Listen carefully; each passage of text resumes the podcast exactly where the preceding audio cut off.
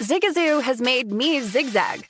What I mean by that is, I swore I would never let my kids on social media, but now I'm setting them loose on Zigazoo. Zigazoo is a space for kids to post videos they've created and to share them with other kids just like them. Videos that are moderated by actual people. And since there are no comments or messaging, you don't have to worry about social trolling.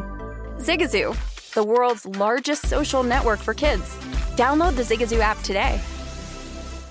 Welcome to the Scene to Scene podcast. I am your host, Valerie Complex. Today, I am chatting with Ji Young Yoo. Ji Young stars as co lead in the six part limited series Expats. I think I learn a little bit with every character that I play. I think usually I play a character and it causes enough introspection that I learn something about myself. I honestly can't gush enough about Freaky Tales. I'm so excited to share it with more people. If you like what you hear, be sure to review, like, and subscribe to the Scene to Scene podcast Managing your diabetes just got easier. The powerful new Dexcom G7 lets you see your glucose numbers on your compatible watch and phone without finger sticks. And because Dexcom G7 is the most accurate CGM system, you can be confident in your food, exercise, and medication decisions. And all those decisions can lead to big results like more time in range and lower A1C. Get started at Dexcom.com. Dexcom data on file 2023. If your glucose alerts and readings from the G7 do not match symptoms or expectations, use a blood glucose meter to make diabetes treatment decisions. For a list of compatible devices, visit Dexcom Dexcom.com slash compatibility.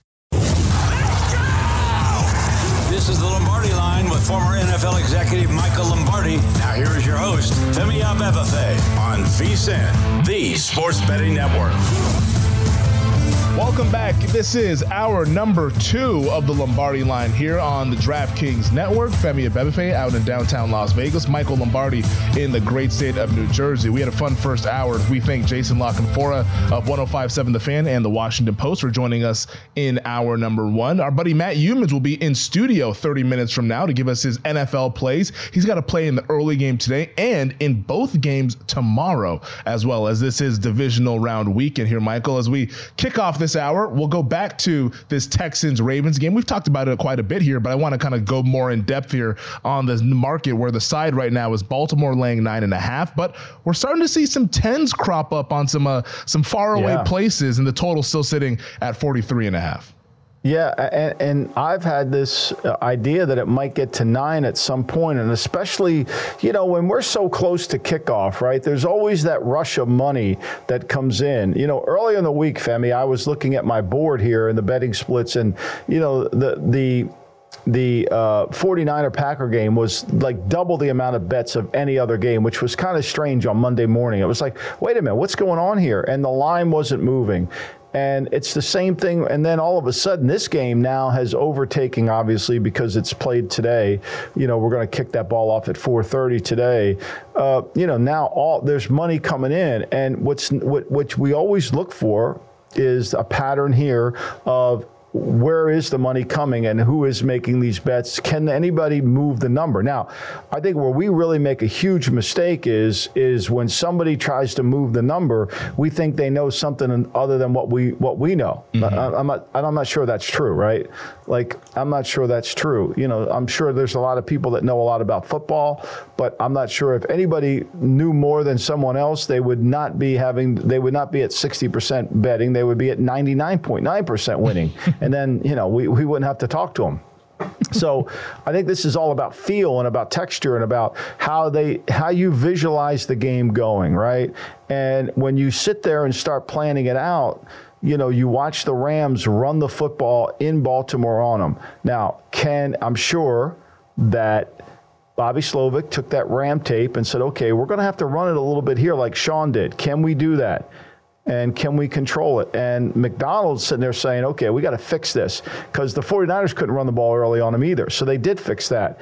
And the multiplicity of Baltimore's defense can create some problems for a young quarterback, right? And let's not forget, CJ Stroud, as great as he is, third most passing yards of any rookie in the league other than Andrew Luck and Justin Herbert you know, he's been remarkable, been remarkable, but this is still his rookie season. And so there's going to be some things that are happening on the road snap count, getting the right play, not checking off, making a mistake. They only have six turnovers all year on the road. Three of them wow. came in that Cincinnati game. Okay, three of them came in that Cincinnati game. So he's been very good at protecting the football. They fumbled in the Baltimore game. So I, the first Baltimore game. So he's great at protecting the football.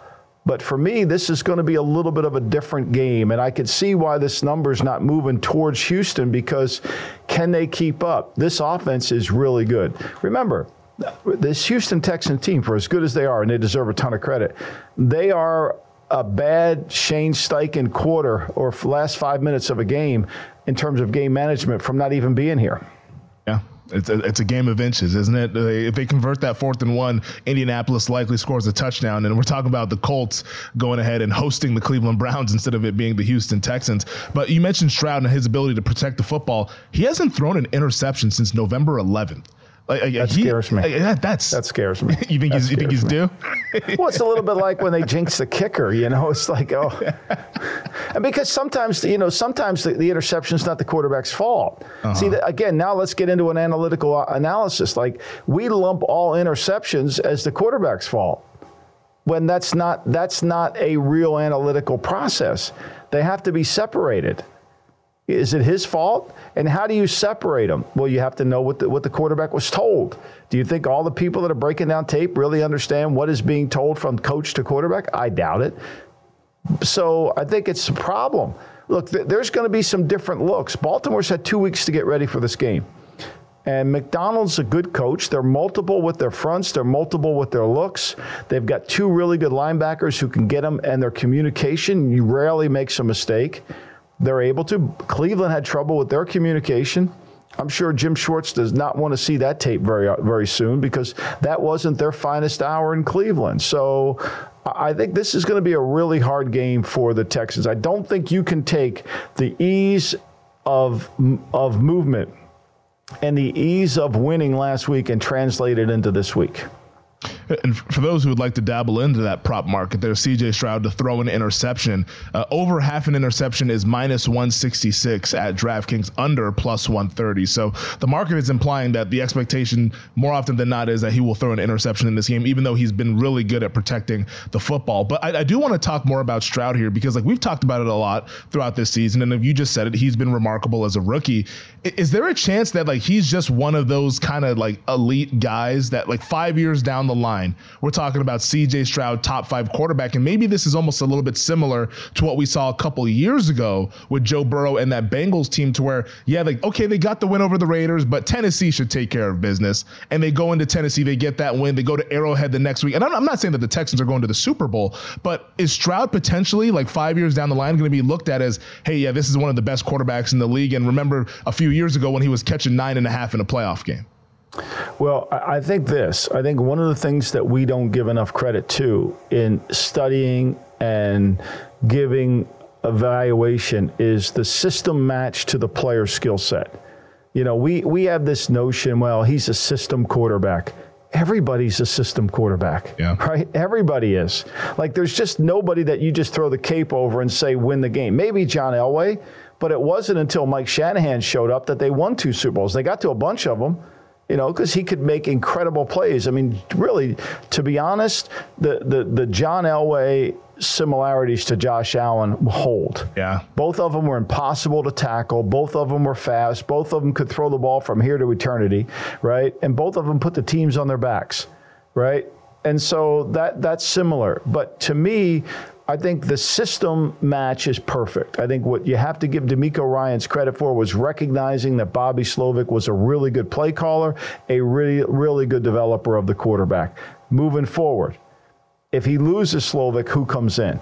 And that's going to determine, not that Stroud's not going to be a good player, but we know that systems match really make a difference, right? System match make a difference. Conversely, Nick Mullen didn't look very good playing for Kyle Shanahan, but Brock Purdy does. But we want to call Brock Purdy a system quarterback that anybody can play well in there. That's completely wrong, right? That's just that's just a dumb narrative that's too lazy. So I think that's the key. I, I fully expect him to get better with experience, you know, and as they get more around them, I think ultimately, if you said to me, I did Dallas radio yesterday, trying to talk those guys off the ledge. They were like you. hey, my guys, um, Sean and they, RJ. yes, Sean and RJ. They're ready to. They're ready to. You know, I mean, finally we had to talk about the Kennedy assassination just to get them calmed down a little bit. But uh, anyway, you know, I mean, like I, I would say this: if I were in the Dallas room, I'm like, look. I look, Dak makes what he makes by the system, not by our willingness to want to pay that. We can't control the, the free market that's called quarterbacks. But what we can control is how we handle Dak. And I think, and I've said this about a lot of players, that we're going to in the game with Dak throwing it 40 times. That's not probably going to be a good thing for our offense. And losing Zeke last year, even though he wasn't great, but they didn't replace Zeke with a power back not having that and Pollard taking a step backwards really affected their scheme in terms of when they had to play the good teams. So I think a lot of it is scheme generated. And if they lose, if they lose if they lose uh, Slowik, they're going to have to find somebody who can do what Slowik does as well as Slowik does. It's the same thing in, in Detroit. If they lose Ben Johnson, right? I mean, Goff was there before Ben Johnson, and it wasn't perfect. I mean, remember it was Anthony Lynn. Then, then we had to have then Dan Dan, Dan, Dan Campbell. Campbell. had to take yeah. over the play call, and so it wasn't as smooth as it is now. Because, as Walsh said years ago, very few people can coach the quarterback, and even fewer can evaluate them. Yeah, it's the, t- it's the toughest divi- the position to go ahead and evaluate. That's why we see uh, some of the misses that we see at the top of the draft here. Uh, I do CJ Stroud and what the, the growth that he's made from first throw in New England in the preseason to where he is now has been remarkable. And it's you credit the coaching staff and you credit CJ Stroud. But with that said, because a lot of people like the Houston Texans this week, a lot of people falling into what they saw last week, do you feel like there's just a little bit of kind of uh, I guess a, a, trendy underdog situation that we got going on mm-hmm. here, and people kind of fading. Of course, Lamar's past playoff failures. Again, it feels like there's a right. lot of things working in concert here to where maybe people like Houston more than they would like Baltimore. I, I, obviously, that's true with some of the some of the public. I think the people that study this, that's why we haven't seen the line move. Right, yeah. the professionals haven't moved the line. So I think that, you know, one of the things you have to do in betting is forget about what happened last week and move towards this week. And so, yes, Stroud's a really good player, but now the situation has changed. They're not everything's not all the same. He's on the road. He only averages 19 yard 19 points on the road. He's had games on the road which have not been as effective for him. You know, he went into Carolina, couldn't move the football. You know, I mean, against the Colts, there were periods where they couldn't make play. I mean, the Colts did a nice job against them right? However, that being said, you know, this is going to be a really, this is going to be the hardest road game of his career. It's not going to be Cincinnati with a bad defense, right? So they're going to have to, he's going to have to play really well. And I, I don't think you can carry that over in terms of, okay, next week he's going to play the same right? I mean, we've got enough sample size of him on the road. Carolina threw for 119. You know, you know, he threw for one. Th- uh, they, they they threw for 192 against the Titans. Well, he didn't play in that game. That went to overtime. But for the most part, you know, that hasn't been the case. The one game he was sensational was the 356 yards that he passed against the Bengals, and the first Jacksonville game. Yeah, yeah, the Jacksonville game was kind of what put this team on the map. We'll give our final thoughts on that game coming up a little bit later. But coming up next, Niners Packers, the NFC divisional game tonight. We'll break it down here on the Lombardi line.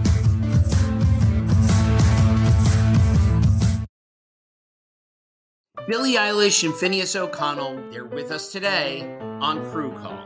I'm your host, Anthony D'Alessandro. Billie's vocals, it was automatic art. You know, I had to like choose a more challenging route than just like da da da da. You know what I'm saying? Like it could have been like easier. And a lot of people have asked me like, how did you choose to have it be so soft and like so simple and what else was it gonna like that's what the song wanted thanks for listening to this episode of the crew call podcast on deadline have you heard about the social media platform for kids? It's called Zigazoo. It's a great place where kids like me can come together to make fun videos. Zigazoo is moderated by real, live people who review content before it's posted on the feed. Oh, I especially love the dance challenges. So much fun. Oh, and there's no comments or messaging, so you don't get any of that negativity that's all over other social networks. Oh, my friends love it. I love that it's Kid Safe COPPA certified. Uh, I don't know what that means. It means it has built in privacy protections for your online data. Uh,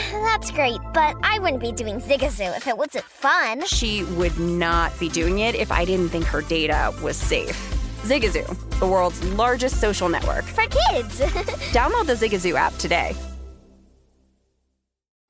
What's up? I'm John Wall. And I'm CJ Toledano, and we're starting a new podcast presented by DraftKings called Point Game. Everyone, please welcome Coach John Calipari. We're getting beat by 18. My first game in Kentucky, they're saying Cal's a bust. He can't coach. This is crazy. John Wall runs down the floor and makes a buzzer beater. Yep. You remember that, John? That's my first game winner I ever made. Remember, you said you never see me do that. Ladies and gentlemen, Demarcus Boogie Cousins. I called Book. I'm like, yo, bro, I'm about to commit to Duke, and I hung up on him. bro, I'm talking about. Do you want to tell me how many times he called me all type of names, bro? You really sold me out. You doing this? Bro, I was sick. I remember that like yesterday, man. Love you, John Wall. Thanks, coach. Love you too. You made me everything I am today. Nah, you made me. You made me. I love it. Check out Point Game with John Wall and CJ Toledano on the iHeartRadio app, DraftKings YouTube, or wherever you get your podcasts. It wasn't even supposed to be That's my, my dance, bro.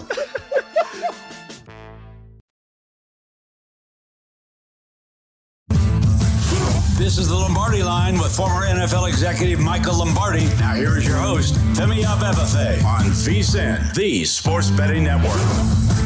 If you haven't already, check out the new vsin.com. We have a fresh new look there, enhanced navigation, and a mobile first focus. Time is money in sports betting, and this site's pages have been built to load quickly. We have also expanded our educational content and strategy section for both new and experienced bettors. Check out the new vsin.com today. And if you have any questions about the sunsetting of the vsin app, please go to vsin.com slash FAQ. A lot of hard work was put into revamping the website, so we encourage everybody to go ahead and take a look at that. Great This job, too. My, my man Bill job. AD, man, was he busy, huh? Fantastic job, Bill Adee and uh, Jordan and Adam. Like they did a tre- tremendous did job, awesome job. on the whole thing. So uh, yeah, everybody go ahead and, and check that out. And if you got Looking any sharp, questions, yeah. Looking sharp.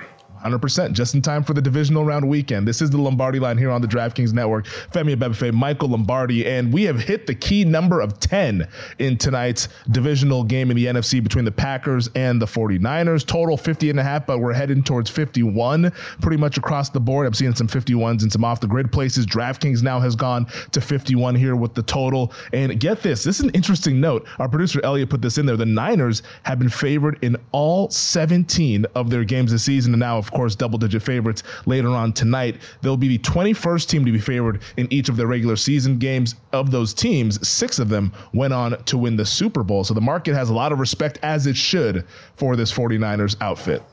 Yeah, I mean, look, they they they're. I, look, I, I say this with respect to them. I don't think they're as good as they were defensively in the past, but their front's got to c- take over.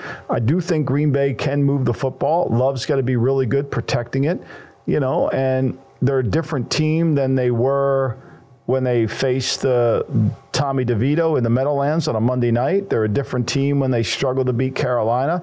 And, you know, Carolina put 30 points on them, the best outing of, of Carolina's offensive season. So, but what worries you is what never seems to go away, right? One of the keys to any great organization is the ability to fix problems, to see the problems beforehand and then fix them d- during the season. Because if you wait till the off season, it's too damn hard to fix them.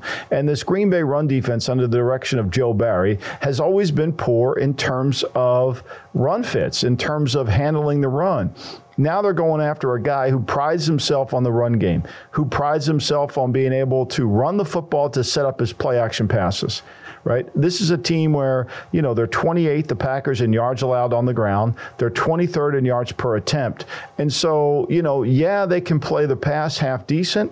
You know, they don't turn the ball over, they don't intercept the pass, but they can. But the reality here is, can they stop this this team from running the football and and that's going to be the issue and where they really kind of where i think it's going to the game's going to come down to is third down right these games always come down to third and short you know what are we doing how are we playing it and that's going to be the issue green bay was 25th overall on third down and, you know, and Kyle will run the football on third down. He's not afraid to do that. And he's got so many weapons.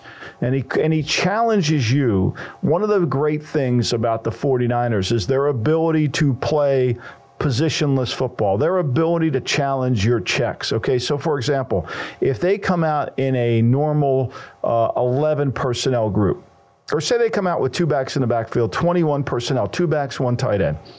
All right. And they take Deebo and move him into the backfield. And they take McCaffrey and move him out to the receiver. Okay. So even though it's the same, even though they've just exchanged, it's a swap, and they put the fullback in the wing. Even though it's just a, a simple swap of positions, if you're in man coverage, I have I have Deebo. Do I line up inside or do I pass Deebo off to the guy who was supposed to have McCaffrey? How do I get that all communicated within rapidly? How do I do that quickly? How do I make sure everybody has it? Right? And if they're playing at a little bit of a tempo, it's hard. And so, by him being able to maneuver his chess pieces around, causing you to have to catch up to him, that becomes a real issue. And when he has time to study you, when he has time to really prepare his motions, to create the to create the, the mistakes in your run force, See, everything in a football game is about who's forcing the run and where are we forcing the run to. You know, we're going to hear today, well, they're in an eight man front. Like that solves all run game problems, right? Like, the box. That's the that's the biggest joke of all time. It's you know, I've lived through this, right? You know, we're going to Al Davis wanted to be an eight man front. But every time the quarterback bootlegs, somebody had to run with the quarterback. So really we're in a six man front because he will, he left the box and the backside end was going to defend whatever was coming. So we were really in a we only had six gaps covered. So that's where Kyle gets you, and you got to be really sharp and you got to be really good in your run fits, and it becomes a play game, not a player's game. Because you're one gap short, and this is where San Francisco gains it. And as the game goes on, the adjustments that occur are all predicated on that. Yeah, it's it's why this is a, a, very tough offense to go ahead and defend. They ask so many questions of the defense, and you mentioned like when they do those swaps with McCaffrey and Deebo, and to kind of get into the weeds of it, since we're already here. Do you, like for the defense? Does that mean that they have to kind of just go to a zone look there, to where you're just like, all right, like let's just go ahead and sit in zone because we can't man up because we don't want to get caught with our linebacker now out on the boundary against Christian McCaffrey.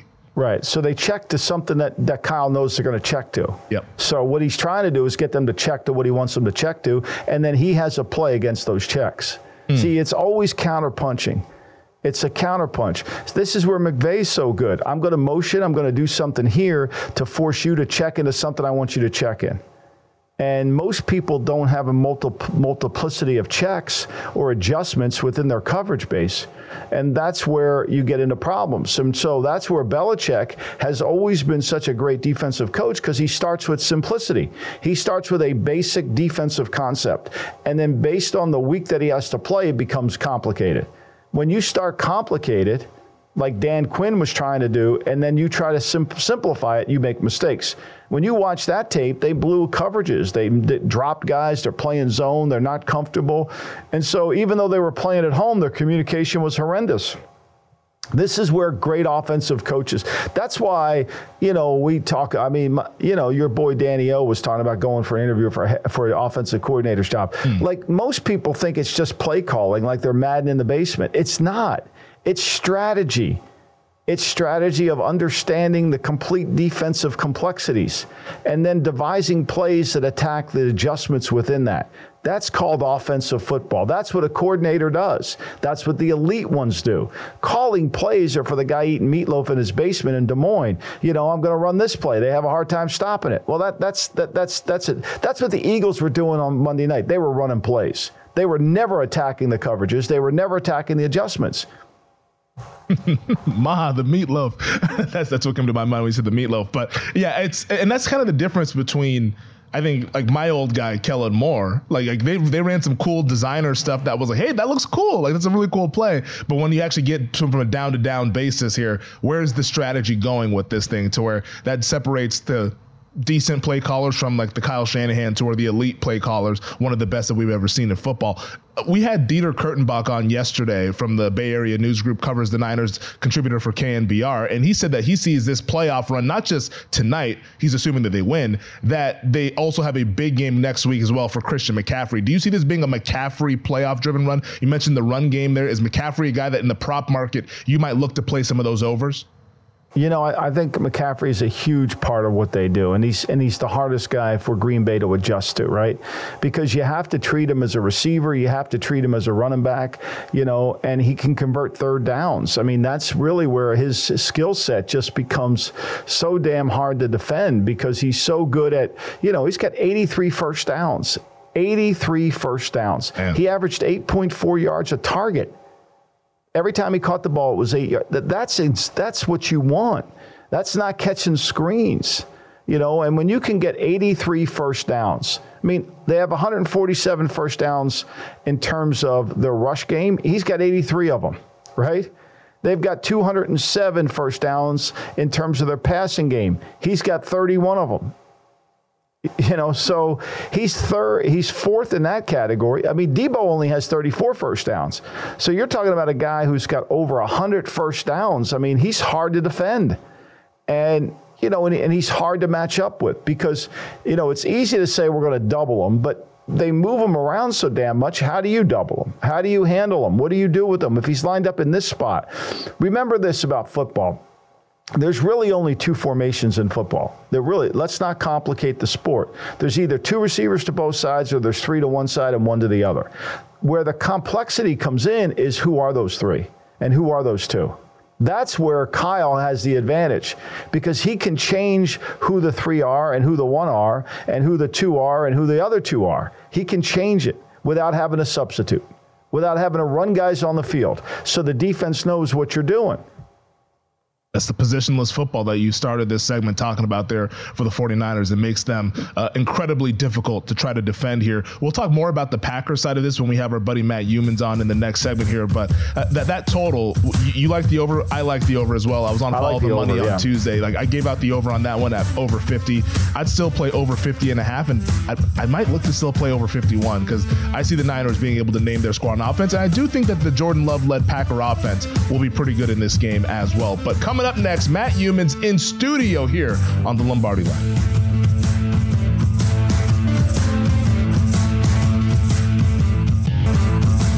This is the Lombardi line with former NFL executive Michael Lombardi. Now here is your host, Femi Abebefe on VSIN, the Sports Betting Network. DraftKings Sportsbook, an official sports betting partner of the NFL playoffs, is bringing you an offer that'll help make the playoffs electrifying. New customers can bet five bucks on any game and get 200 instantly in bonus bets. Download the DraftKings Sportsbook app now and use code VSIN only on DraftKings Sportsbook with code VSIN. The crown is yours. Welcome back. This is the Lombardi line here on the DraftKings Network. It's a divisional round weekend, and joining us in studio, it's our buddy who's joined us all throughout this football season, host of VSIN Tonight, which you can check out Monday through Friday, 9 to midnight Eastern with Wes Reynolds. He is the one and only Matt Youmans in studio. Matt, how mm-hmm. we doing today, man? Doing great. Thanks for asking. Yeah, hey, it's the division, divisional round weekend. I figured I just want people want to know if you're doing well. Um, people don't care. They just want winners. They want winners. you don't think they care about you? Uh, well, no. let's get to those winners then. Texans at the Ravens. Right now, the Baltimore Ravens, nine and a half point favorites, total 43 and a half. Maybe we get to 10. There's some 10s in some places here, but uh, how do you see this side or total?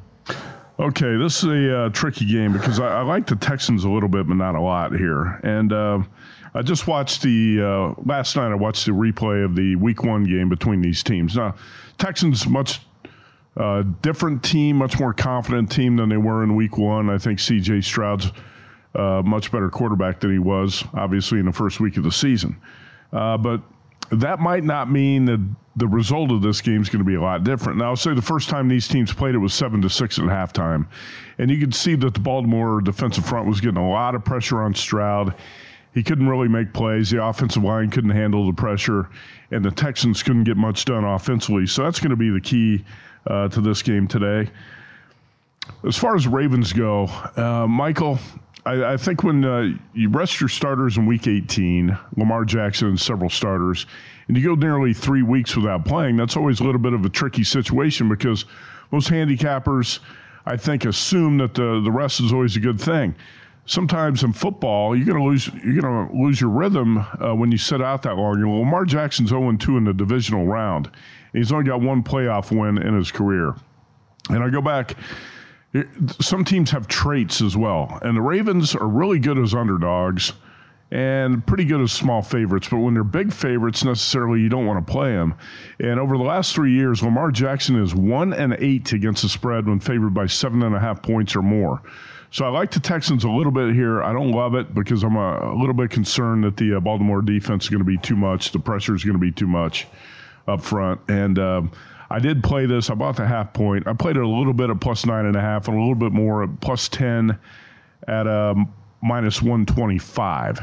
And I've, I've got a hedge situation on this game too. I'll talk about in a minute, but uh, that's the way I played this one so far. You, you know, Mike, uh, d- uh, Matt, I think to me, we, we had Jason La Canfora on earlier, and we mm-hmm. we were both going through these trends that have happened to Baltimore. But I, I think the biggest difference here is they're a way different offense. And Lamar is a different quarterback. That was a run based team that got behind in the game, and all of mm-hmm. a sudden, you know, they have a hard time. They had no drop back pass game. I mean, I felt, I've said this many times on the air that Greg Roman's passing game was was was suited for Holy Spirit High School, whereas where he used to coach, not for the NFL. this is a different passing game, and this is a di- and they throw the ball early in the game to get the lead and play from in front. You know, and they're not relying upon the legs of Lamar. Now, I think the part that you said did show up. The fact that you know the preseason was there was some time off, and the and the rust in week one they didn't play that well. They won twenty six to nine, 25 to nine, whatever it was. But it wasn't like that was their best game. I think now with all this tape and they're rested, I think they should have a good game plan. And I think they'll come out and play better with more focus and more execution because John Harbaugh works his team. This is not a team that goes through walks through. They actually practice. So I'm less worried about the rest and the continuity and the timing. I think to me, this is about they've got to be able to take the profits against this defense, and they've got to be able to put seven points when they get down the red zone. They can't kick field goals and keep this team close. Mm-hmm. Uh, those are definitely good points. I do think the Ravens' passing offense is much more effective than it's been in the past. And you know, when I watched that uh, Week One game, it was seven to six at halftime. Yeah. Ravens didn't have much going offensively. They finally got it going in the third quarter and kind of blew the game open. And I'm I'm concerned that this game might. Uh, follow a similar script, which is why I kind of hedge my Texans bet here. Yeah, I think you're right. I think the longer these games go, I think what we tend to think of these games where they have we have big spreads as you know as as college games where the game gets over in the first quarter. That's never the case in the NFL. It's the wear and tear, it's the volume, it's the body punches that get to you. What I thought in that first game, I watched it as well this week too. I thought the front of the Texans did a really good job of running to the ball. I thought Greenard was really good against Ronnie Stanley. I don't think Ronnie Stanley played well in that game at all. Mm-hmm. And that's got to concern you because you're going to have to block him. He's their best defensive lineman. Jerry Hughes is still a good player. Will Anderson still plays well. But on the road, they're a little bit of a different defense than they are playing at home. And I think that you can take advantage of that. They'll play zone and Lamar's going to have some ample opportunities to make some throws against them. Look, we saw the Colts move the ball on them, right? We saw we saw Gardner Minshew move the ball, and they had a chance to win that game. I think to me. This Houston Texans team's a good team. They're very good in the kicking game too. Let's not confuse that, right? They're a good kicking game team, but that you can move the football on them, especially when you get them on the road. You know, I said that last week, Femi, too, about the Browns. Much better defense at home than on the road, and you saw that show up again last week in the game at Houston. Yeah, Texans were getting whatever they wanted in that game in the first half. We're hanging out with Matt Youmans, host of VSiN tonight here and the VSiN College Football Betting Podcast. You mentioned that you had uh, this Texans plays a little bit of a hedge. Is this uh, you had a Ravens future that you got going cooking here? In the Oh no, no, no! I parlayed the uh, money line, parlayed the two favorites. Mm, uh, so Baltimore, San Francisco, just to win straight up money line parlay. You know they're in that neighborhood from minus four fifteen to minus four seventy five, depending where you shop. So you have to lay about two to one. It's minus two hundred, but. You know, is it going to surprise me if the Texans get trashed and blown out? No, I'm not going to fall off my chair and say, I can't believe that happened. So, yeah, I think the, the Ravens and the Niners, pretty good bets to win their games today. And, um, you know, if you money line parlay the two favorites, you should be in a pretty good position here. And I played that, you know, obviously played that bigger because you got to lay two to one minus 200. I'm going to give you a couple trends I talked about on last night's show with uh, number one seeds in the divisional round. Because a lot of times on paper, these look like, oh, this should be easy for the two favorites. These two teams have been dominant all season. The number one seeds are 35% against the spread, including 10, 25, and 1 ATS when favored by 10 or fewer points over the past 20 years. This is in divisional round. Also, both one seeds have covered only twice in the past 20 years, and eight times have the one seeds gone 0 2 against the spread in this round. So it's not always as easy as it looks on paper for the one seeds.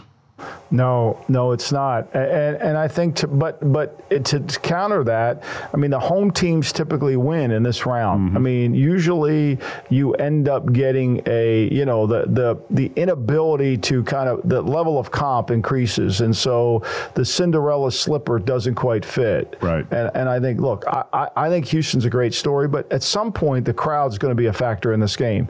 The noise to check into the right play, to make sure you're not in first and fifteen you know that's where they get you eh, when you play on the road is all of a sudden your communication even though you've practiced with crowd noise it really challenges you. Do you think we're on a uh, baltimore san francisco collision course in the super bowl? Uh, not necessarily. Actually I've, I've, got a prop i played before the playoffs on uh, well, and it's interesting because I don't love the Bills in tomorrow's game, but I, played Niners over Bills Super Bowl exact result.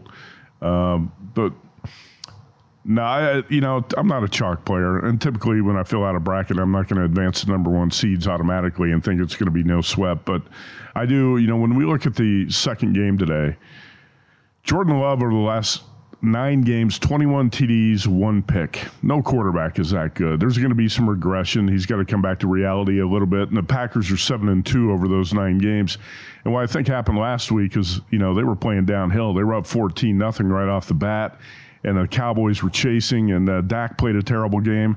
That's not going to happen today in San Francisco. I wouldn't be surprised if the script gets flipped a little bit and the Packers are playing from behind. That's going to make things a lot tougher on Jordan Love.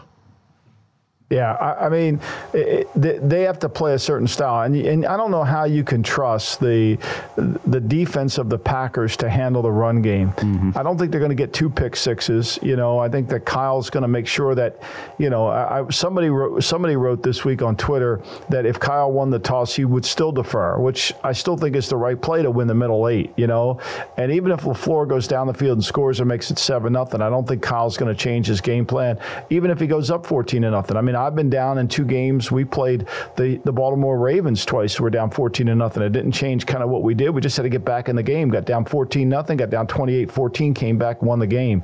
So the, the, they're not going to go away. I mean, this is not going to be a full job. What I think is miss is not connected correctly is Dallas's team is truly a front running team. We know mm-hmm. that. This 49er team, you know, they they got to get control of the game because the fourth quarters their the fourth quarters their kryptonite. If they're not in the lead in the fourth quarter, that's when they get in trouble. And, and, that could be an interesting live betting angle. We talked about that in the lead up to that Ravens Niners game. Niners unable to get back into that one. Obviously, the turnovers help Baltimore, of course. All right, we'll get to Sunday's game and maybe a little bit of college hoops as well to wrap up the show next here on the Lombardi line.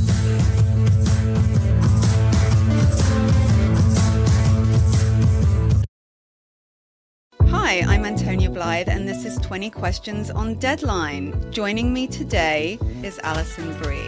Welcome, Alison. We got second place in my seventh grade lip sync contest for one of the songs on that album. The one that was like, You've already won me over. Oh, that's a good one. Yeah. It's a very of all slow. The, of all the options. In spite of me. Like, what did we do? It's so slow. Don't forget to listen to 20 Questions on Deadline. Thank you again, Alison. Thank you. Hey Sarah, I love that spring break vlog you posted on Zigazoo. OMG, you watched it? Yeah, it was edited so well. I think you're so talented. Social media interactions are only positive when you use Zigazoo. Zigazoo is the world's largest and safest social media network for kids. Your kids can upload their content and see what their friends are up to. With Zigazoo, they can create videos, enter to win prizes, and try out the latest dances and trends. There's no commenting, no text messaging, and everything is 100% human moderated. Plus, all community members are real, verified kids just like yours. There are no bots, trolls, or AI. Because Zigazoo is about one thing and one thing only, and that is fun. Try out Zigazoo this spring break and let your kids share your vacation blogs and best edits with their friends safely. Download the Zigazoo app today. That's Z I G A Z O O.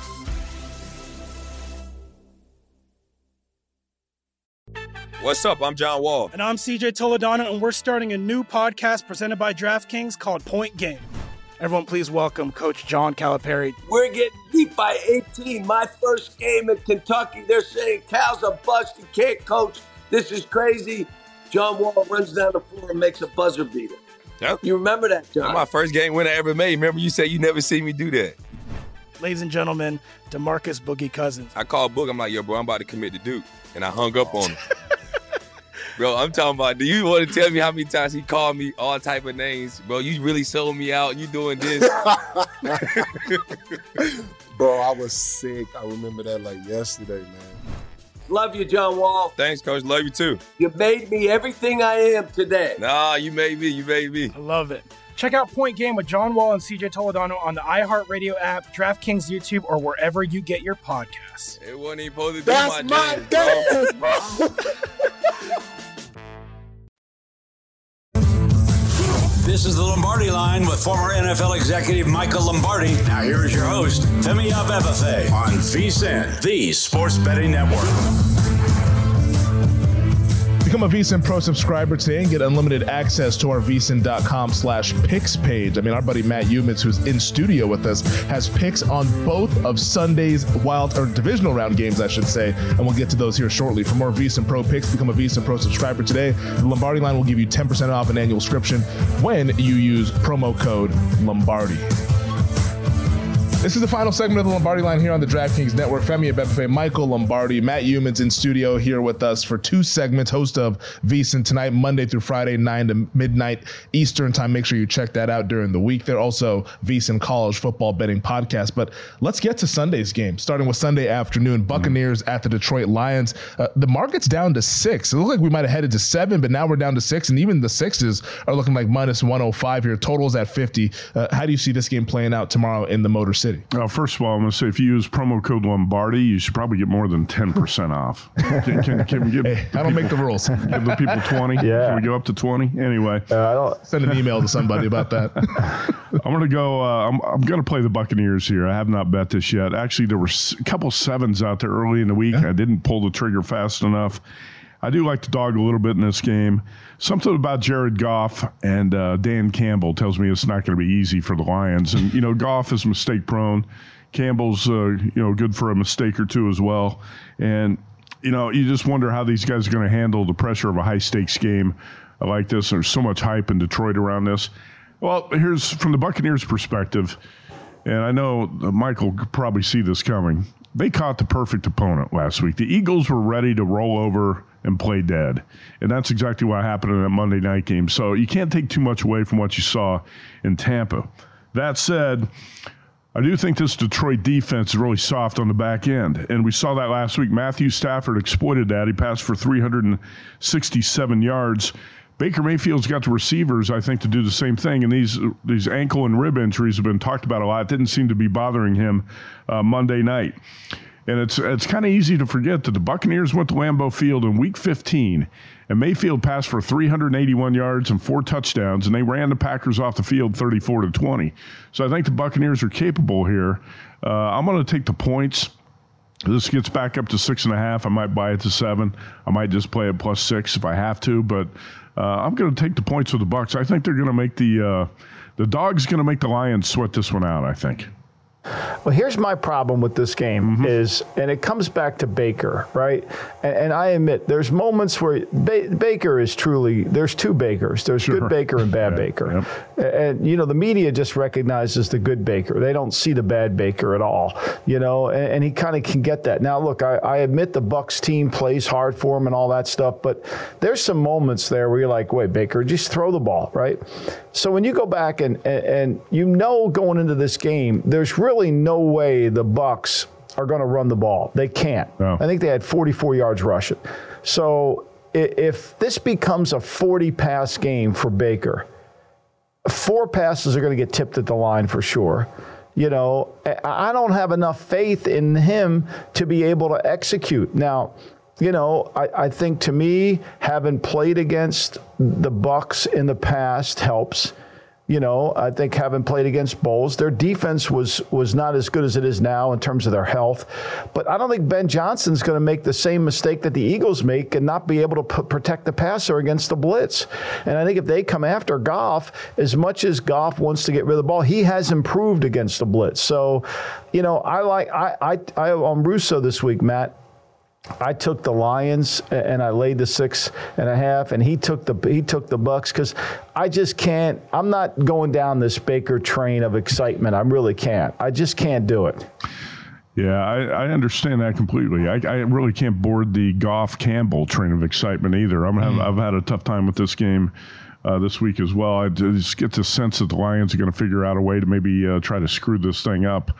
And um, hey, the Rams weren't able to run the ball last week against the Lions either. Really, it was all on right. Stafford's arm, and Stafford played a really good game and uh, mistake-free game. Yeah, Baker Mayfield's probably not going to play a mistake-free game here. This is a tough handicap. You know, you get down to only four games left, and people want picks on every game. And sometimes, you know, you don't, you just don't uh, have real strong opinions on these.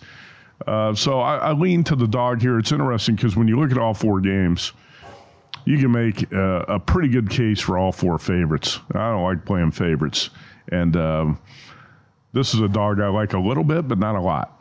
hey Matt, mm-hmm. so I, I I've been talking about this stat all week. Tw- 29 and 11, the home team is in this round.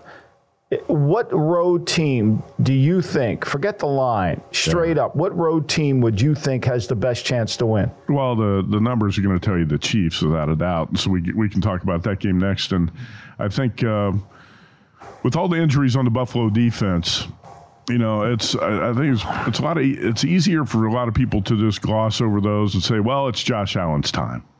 Uh, but Allen's going to have to go out and outplay Mahomes here and make more big plays and make fewer mistakes. And uh, he's going to have to do it against the Kansas City defense. is pretty strong up front and can put pressure and can collapse the pocket. And that's when, you know, Allen can get outside the pocket and he can make plays. So I think this is a fascinating quarterback duo, obviously, between Mahomes and Allen. The one thing you got to be concerned about if you're going to back the Bills, I'm not sure what you think, Michael, but the back end of this Buffalo defense is so banged up linebackers and DBs and now you have to respect Rashee Rice, the second round draft pick out of SMU. He's emerged as a number one type receiver. Yeah. He torched the Dolphins last week. So you got to respect Rice. I think the middle of the field is going to be open for Travis Kelce. One thing I did play, and I don't play a lot of props, I played Kelce over 62 and a half receiving yards. I think this is going to be a big game for him against that Buffalo secondary. Matt, I don't think people realized in the first game that they lost 20 to 17. Kansas City outgained them on a per on a per play basis. Mm-hmm. Oh, Kansas I remember the game. The, Kansas City gave that game away. Yeah, they gave it away. They yeah. moved the ball, and I, I, I mean, Mahomes is eight one and one. Everybody's making this stat. Well, Mahomes has never played a road game. You win two Super Bowls. Can we do away with obstacles, please? Can we can we just do away with he can't do something like right. okay, it may be a harder game on the road, but when you're great, you're great home. I mean, did it bother Michael Jordan to win in Utah? I don't think so. you know, yeah. so you're going to play great. You're going to play great. I, I, think that's ridiculous. I, I think there's a momentum about Buffalo that I think has gone too far. There's a sentimental feeling. I don't think people are breaking down Buffalo. You hit the nail on the head, or no, Jason La Canfora, but somebody said it today. Everybody thinks this Bills offense has been better since Brady took over. No, all they've done is run the ball way more. Mm-hmm. And they and the running back of Allen has been. That guy's got what? 15 touchdowns rushing? Yeah. 18. Yeah. I mean, you know, that like when the game's on the line, big boy's going to run it, and he's a hard guy to officiate. Like they, they give him a long whistle if he's sacked in the pocket. They give him every if you touch him when he's sliding, they're going to call. Uh, uh, you know, they just do. He's like Shaq. They can't officiate him. He's so big he, he does get quite a bit of calls, but it's not just the media talking about Mahomes' road playoff games. Dion Dawkins, Bills left tackle, said, "quote Pat has never been to the Bills stadium in full. The environment will be different." So mm-hmm. the Bills players are talking about how Mahomes has not gone to, to Western New York. We'll see how that plays you know, what's out. interesting is Mahomes actually has played a road playoff game. It was at Tampa in yeah. the Super Bowl. Didn't right? go well yeah. for him though. Well, that was all on the uh, Kansas City offensive line and Andy Reid. Yeah, yeah, they were banged yeah. up that day. Also for Kansas City, uh, you mentioned the game that happened earlier this season. Kadarius Toney's been ruled out. So do with that information what you. Want. Oh my God, I don't know. I'm not going to be able to sleep tonight. How are we going to play the game without? That's the best. That that you know, that's I used to say when I worked at the Raiders. We're just one injury away from having a good team. Like that was the one. You know, you're one injury away from having a good team. That's good news for the Chiefs. I was going to say, like, you maybe up, upgrade the Chiefs with your Uh-huh. numbers with that information there. Obviously, um, he- he- heal up, Kadarius Toney. We're not making fun of you being hurt, but hey, it is what it is. Um, so you like we are Kansas making City. fun about you dropping every pass. I Yes, mean, we are from the doing beginning of the season. Yeah, or lining up off sides. How about that? But we don't need to get down that road either. Um, I'll, I'll ask you both of you guys this question here before we uh, wrap things up here. Today's games, like, do you do you have more faith in the Packers to win outright or the Texans to win outright? Neither. Neither team. You can't say you can't say no. You can't say neither. That's a cop out. Which one do you I guys took- like? Well, I can say neither. I took, I took, I laid the points. I Either. took Baltimore, laid the points. I took San Francisco and laid the points in Russo. Okay. If one, if one dog's more likely to hang in the game, I think it's going to be the Texans. You think it's Me the too. Texans? Yeah. Gotcha. Wow. So the Packers, Jordan Love, and all the hype about that. The Niners just too good of a team. It's still Joe Barry on the other is. side. I can't get that out of my head. It is. It is. Real quick, uh, college hoops. You got to play in this I got Iowa bunch Purdue game. You I got got a bu- bunch but of Give plays. us Iowa Huh? Purdue. Well, I took seven with the Hawkeyes. It's just a tough spot for Purdue off a win over its biggest rival, 21 point win on Tuesday. Back to back road games. You're going to play in a Hawkeyes team that's now won three in a row and blew out Nebraska on this court last week. Um, I also played St. John's minus one this morning against Marquette. And tonight, big game out in uh, Michael's neighborhood Villanova plus four against number one UConn. There we go. Wow. I know that that game will be on Michael's second TV, of course, uh, while he's watching Packers Right. Niners. Yeah, sure will be. Yeah, I, I won't miss that for the world. Enjoy the games, Michael. Enjoy the rest of your Saturday. Enjoy the games, Matt. Good luck, everyone out there with the bets this upcoming weekend. Live bet Saturday with Pam Maldonado and JVT's coming up next.